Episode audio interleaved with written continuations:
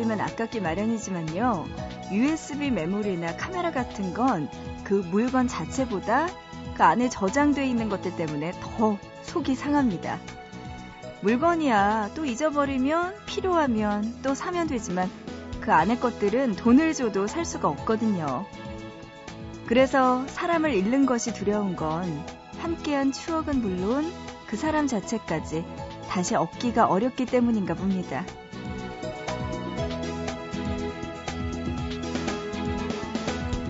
가까이에 있는 사람부터 잘 챙기세요. 이런 사람들이 한 번 잘못하면 더 멀어질 수도 있으니까요. 보고 싶은 밤, 구은영입니다.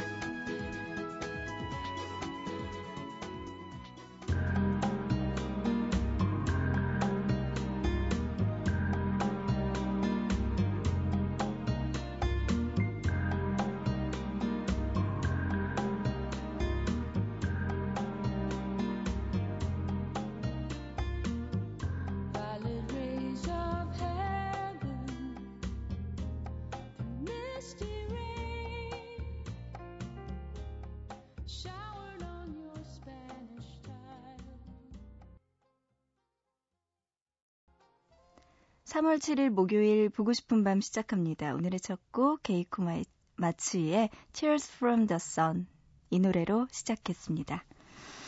어, 그래요. 정말 가까이 있는 사람부터 더 잘 챙기고 더 세심하게 배려해야겠죠. 이렇게 또 친하던 사람들이 한번 금이 가면은 멀어질 수밖에 없으니까요. 이거 정말 중요한 이야기인 것 같습니다. 모르는 사람한테 잘하는 것보다 내 가족, 내 친구, 내 주변 사람들에게 잘하는 게 더 중요하지 않을까라는 생각 해봅니다. 보고 싶은 밤, 오늘도 시작해 볼까요? 여러분 저에게 하고 싶은 이야기 그리고 신청곡들 보내주세요. 문자는요. 짧은 문자 한 건에 50원, 긴 문자 한 건에 100원의 정보 이용료 추가됩니다. 우물정자 누르시고 8001번 준비되어 있고요. 보고 싶은 밤 홈페이지 들어오셔서 사연과 신청곡 게시판 그리고 미니 게시판 열려 있고요.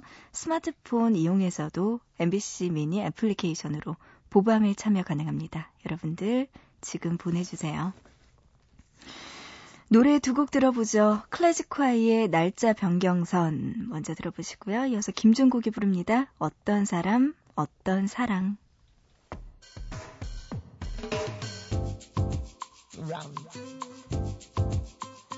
the twist.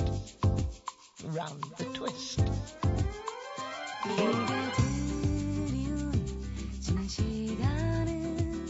마치 한 가닥의 그림 조각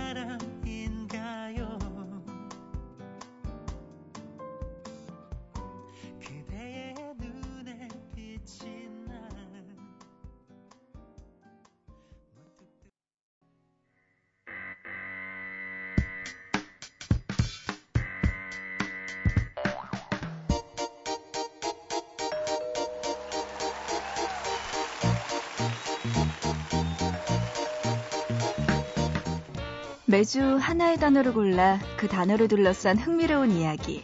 알면 좋지만 몰라도 손에 안 보는 상식 증진 프로젝트 단어 사용 설명서. 이번 주 함께하고 있는 단어는 결혼입니다.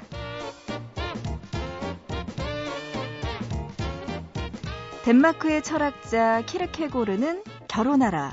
후회하게 될 것이다. 결혼하지 마라. 그래도 후회하게 될 것이다. 라고 말했습니다. 이 해도 후회, 안 해도 후회되게 만드는 결혼. 이 결혼의 꽃은 뭐니 뭐니 해도 신혼여행이 아닐까 싶은데요.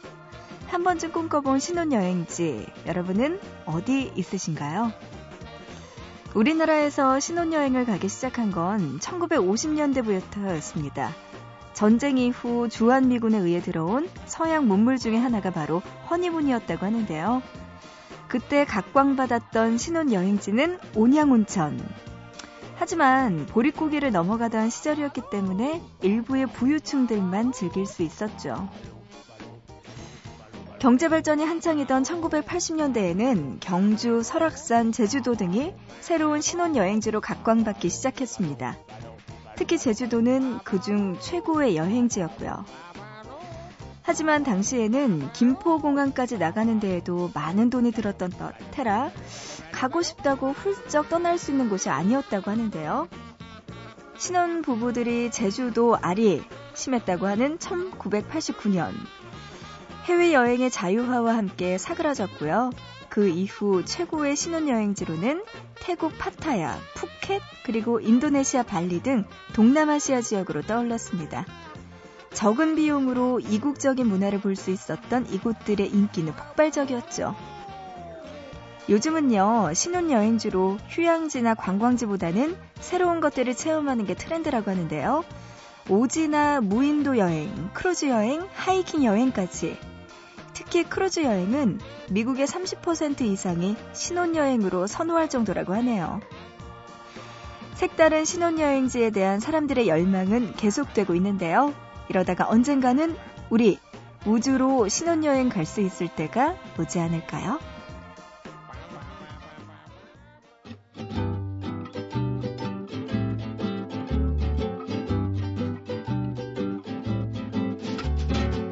언젠가 그대와 둘이서 어딘가 남쪽 그 섬에서 쨍쨍한 태양에 불타고 시원한 바람에 춤추고 야자나무 그늘 밑에서 뽀뽀하고 싶소 하츠와 TJ의 남쪽 끝섬 노래 듣고 왔습니다. 오늘도 단어 사용 설명서 결혼과 관련된 이야기, 그 중에서도 신혼여행지에 대한 이야기 함께 했습니다. 그러고 보니까 결혼하고 나서 다니는 신혼여행지가 예전부터 조금씩 많이 변했네요. 저희 부모님 때에는 진짜 제주도 다녀오셨대요. 되게 예전 분이니까. 그랬는데 요새 같은 경우에는 진짜 뭐 휴양지 이런 데도 많이 다니다가 또 요새는 유럽 여행도 많이 다니고 아니면 뭐 진짜 아까 이야기했듯이 하이킹이나 뭐 아니면 크루즈 여행 이런 것도 많이 하게 되고요. 아, 신기합니다.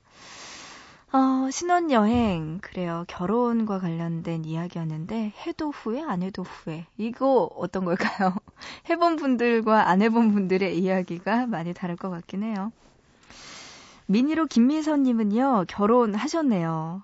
후회되시는 것 같지는 않네요. 문자 사연을 보니까. 새내기 학부형입니다. 이 시간까지 아이 학부용, 아, 학용품 하나하나에 이름표 라벨 작업하고 있어요.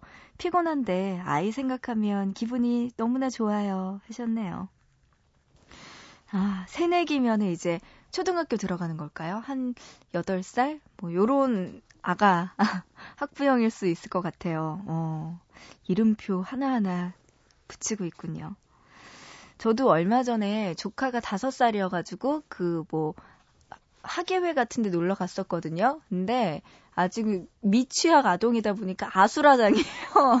뭐 몇 명은 울고 자고 엄마 찾고 계속 무대에서 내려온다고 하고 어떤 애는 모자를 자꾸 벗고 막 이래서 아수라장인데 어, 막 엄마 아빠들은 다 그게 너무 예뻐가지고 막 이러면서 다 캠코더로 사진 찍고 저도 제 조카밖에 안 보이더라고요. 애가 막 이렇게 무대를 뛰어다니는데 이거 이제 그렇지 그렇지 잘한다 잘한다 이렇게 되더라고요. 아, 미선 씨는 학부형이니까 더 그렇겠네요. 음, 피곤한데도 너무나 기분 좋다고 하시네요. 아이가 학교 출발 잘했으면 좋겠네요. 미니로 김윤정님은요, 결혼을 약속한 사람과 2월의 마지막 날 이별했습니다. 연락하고 싶은데 꾹 참고 있어요. 은영 언니 위로해주세요. 하셨어요. 2월의 마지막 날이면 진짜 지금 딱 일주일 됐네요. 아이고, 그렇구나. 남자들은 어떨까요? 한번 마음이 돌아서면은 잡기 힘들 것 같아요. 생각에. 그래서 아마 윤정 씨가 먼저 연락을 하는 게 조금 더 어긋나지 않을까라는 생각이 들어요. 윤정 씨가 정말 참을 수 있을 만큼 한번 참아야 되지 않을까요? 음, 무슨 일이었을지 모르겠지만, 그러게요. 연락하고 싶은데 아직까지도 그 남자한테 연락이 안 왔다면 그 사람도 시간 정리할 그런 생각을 정리할 시간이 필요할지 모릅니다. 윤정 씨가 조금만 더 기다려 보세요. 근데 참 힘들겠네요. 정말 정말 하루하루 애가 탈 것 같습니다. 아이고.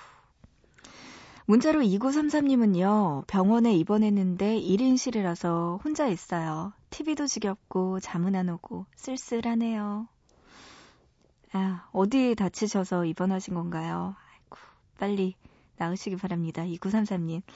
TV도 재미없고요. 잠도 안 올 때는 보고 싶은 밤 함께 들어주시면 되죠. 우리 계속해서 함께 가자고요.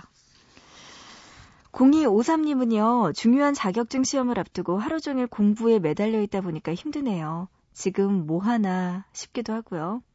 시험 때문에 사랑하는 친구 결혼식도 못 갔어요. 누나, 저 이번 시험 합격하라고 응원해주세요. 하시면서 노래 신청해 주셨습니다. 그래요. 이번에는 꼭 잘 될 거예요. 힘내시길 바랍니다. 파이팅! 2053님의 신청곡 지금 들려드릴게요. 박효신의 이상하다 먼저 들어보시고요. 이어서 2006님의 신청곡도 함께 들려드리죠. 이승철의 아마추어까지 들어볼까요?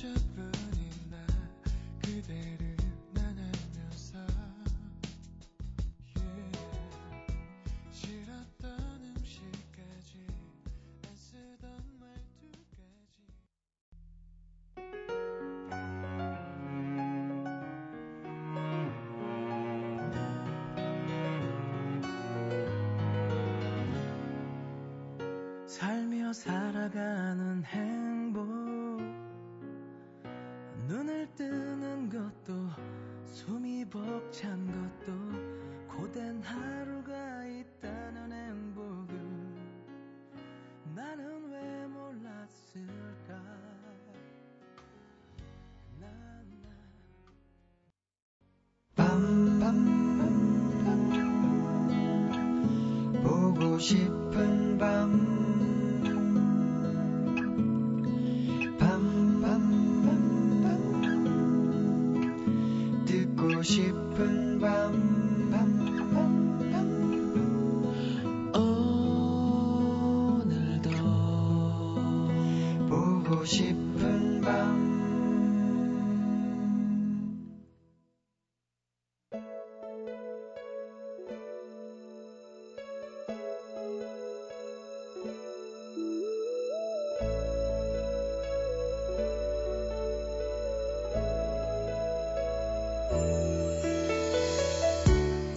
꽤 오랜 시간을 들여서 겨우 고른 한 벌이었다.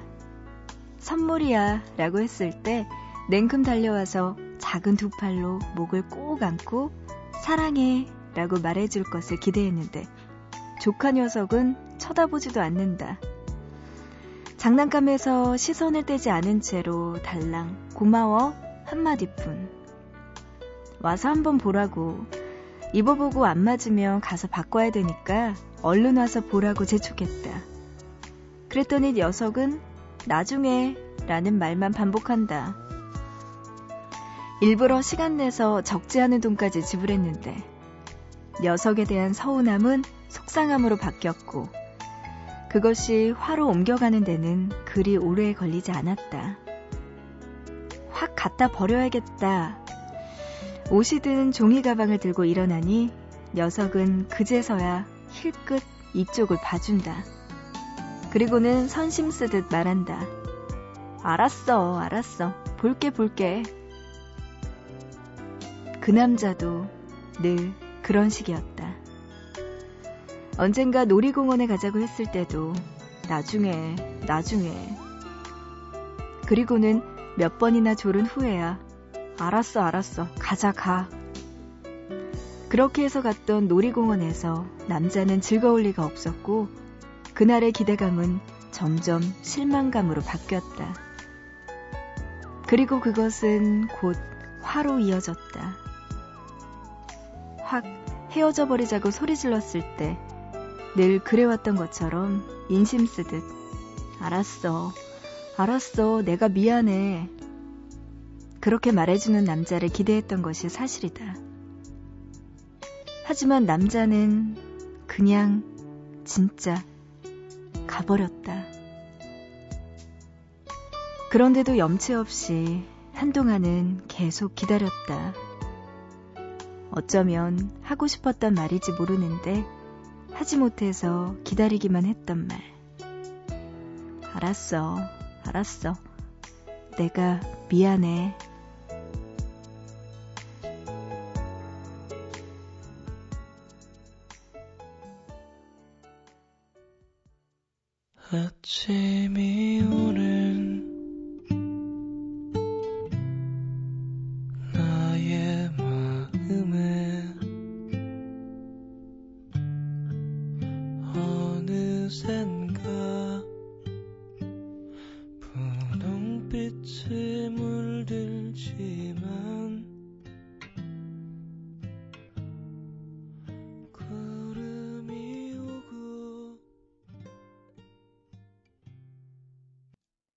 보고 싶다에 이어서 10cm의 그러니까 노래 듣고 왔습니다.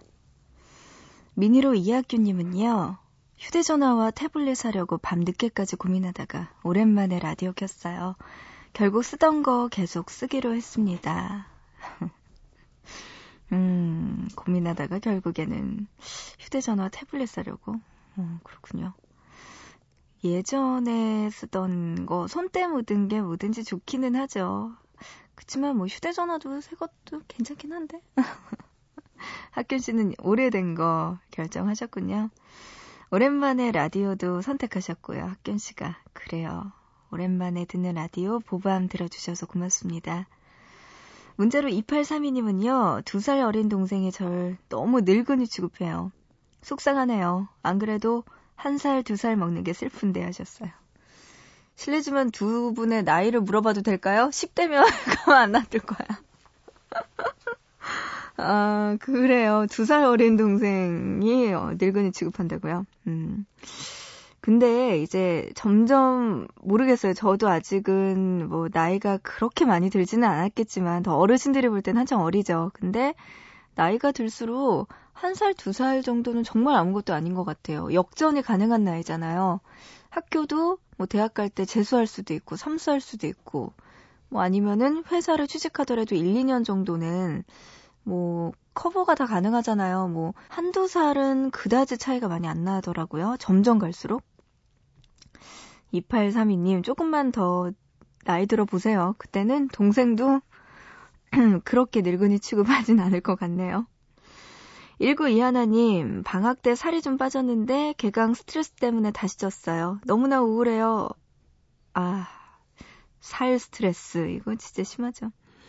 저도요, 집에 있을 때는, 방학할 때나 뭐 휴가 때는, 집에 있을 때는 뭐 굳이 잘 챙겨 먹지를 않으려고 노력해요. 그래서 살이 좀 빠지는데, 규칙적인 생활을 할 때, 그러니까 뭐 예를 들어 TV 뉴스 같은 경우에는 매일 데일리가 있잖아요. 그러니까 규칙적으로 밥을 먹고 또 일을 하고 또 끝나고 나면은 배가 고프니까 규칙적으로 또 밥을 먹고 하니까 그렇게 뭔가 daily로 규칙적으로 하는 게 있으면 살이 찌더라고요, 저는. 그래서 학교 다닐 때도 진짜 아침 꼭 먹고 점심 꼭 먹고 저녁 꼭 먹고 간식 먹고 뭐 이렇게 되니까 살이 찌더라고요. 아, 정말.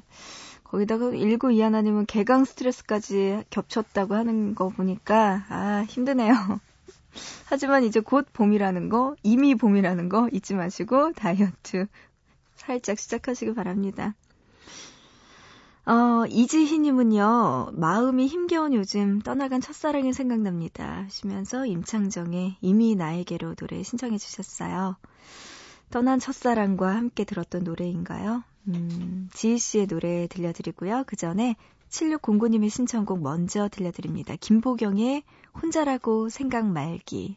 이 노래 들어보시죠.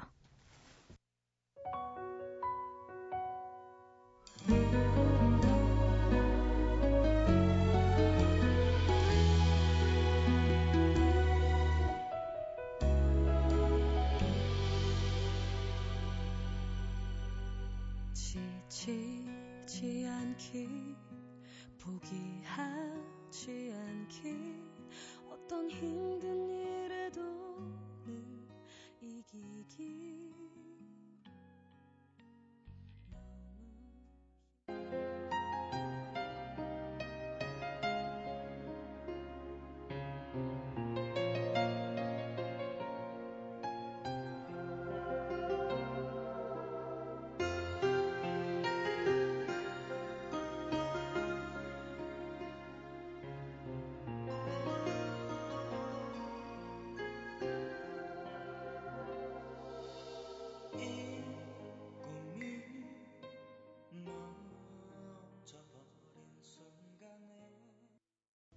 김보경의 혼자라고 생각 말기, 임창정의 이미 나에게로까지 노래 두 곡 듣고 왔습니다.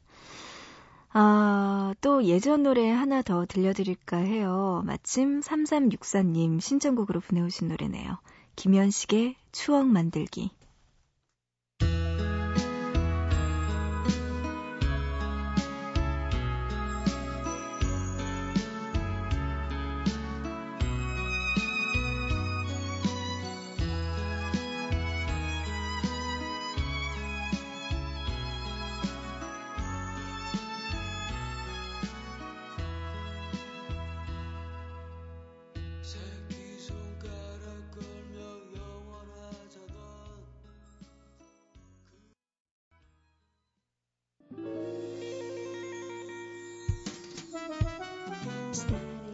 네, 오늘 해보고 싶은 밤 이제 마칠 시간 됐습니다. 끝곡 준비했어요.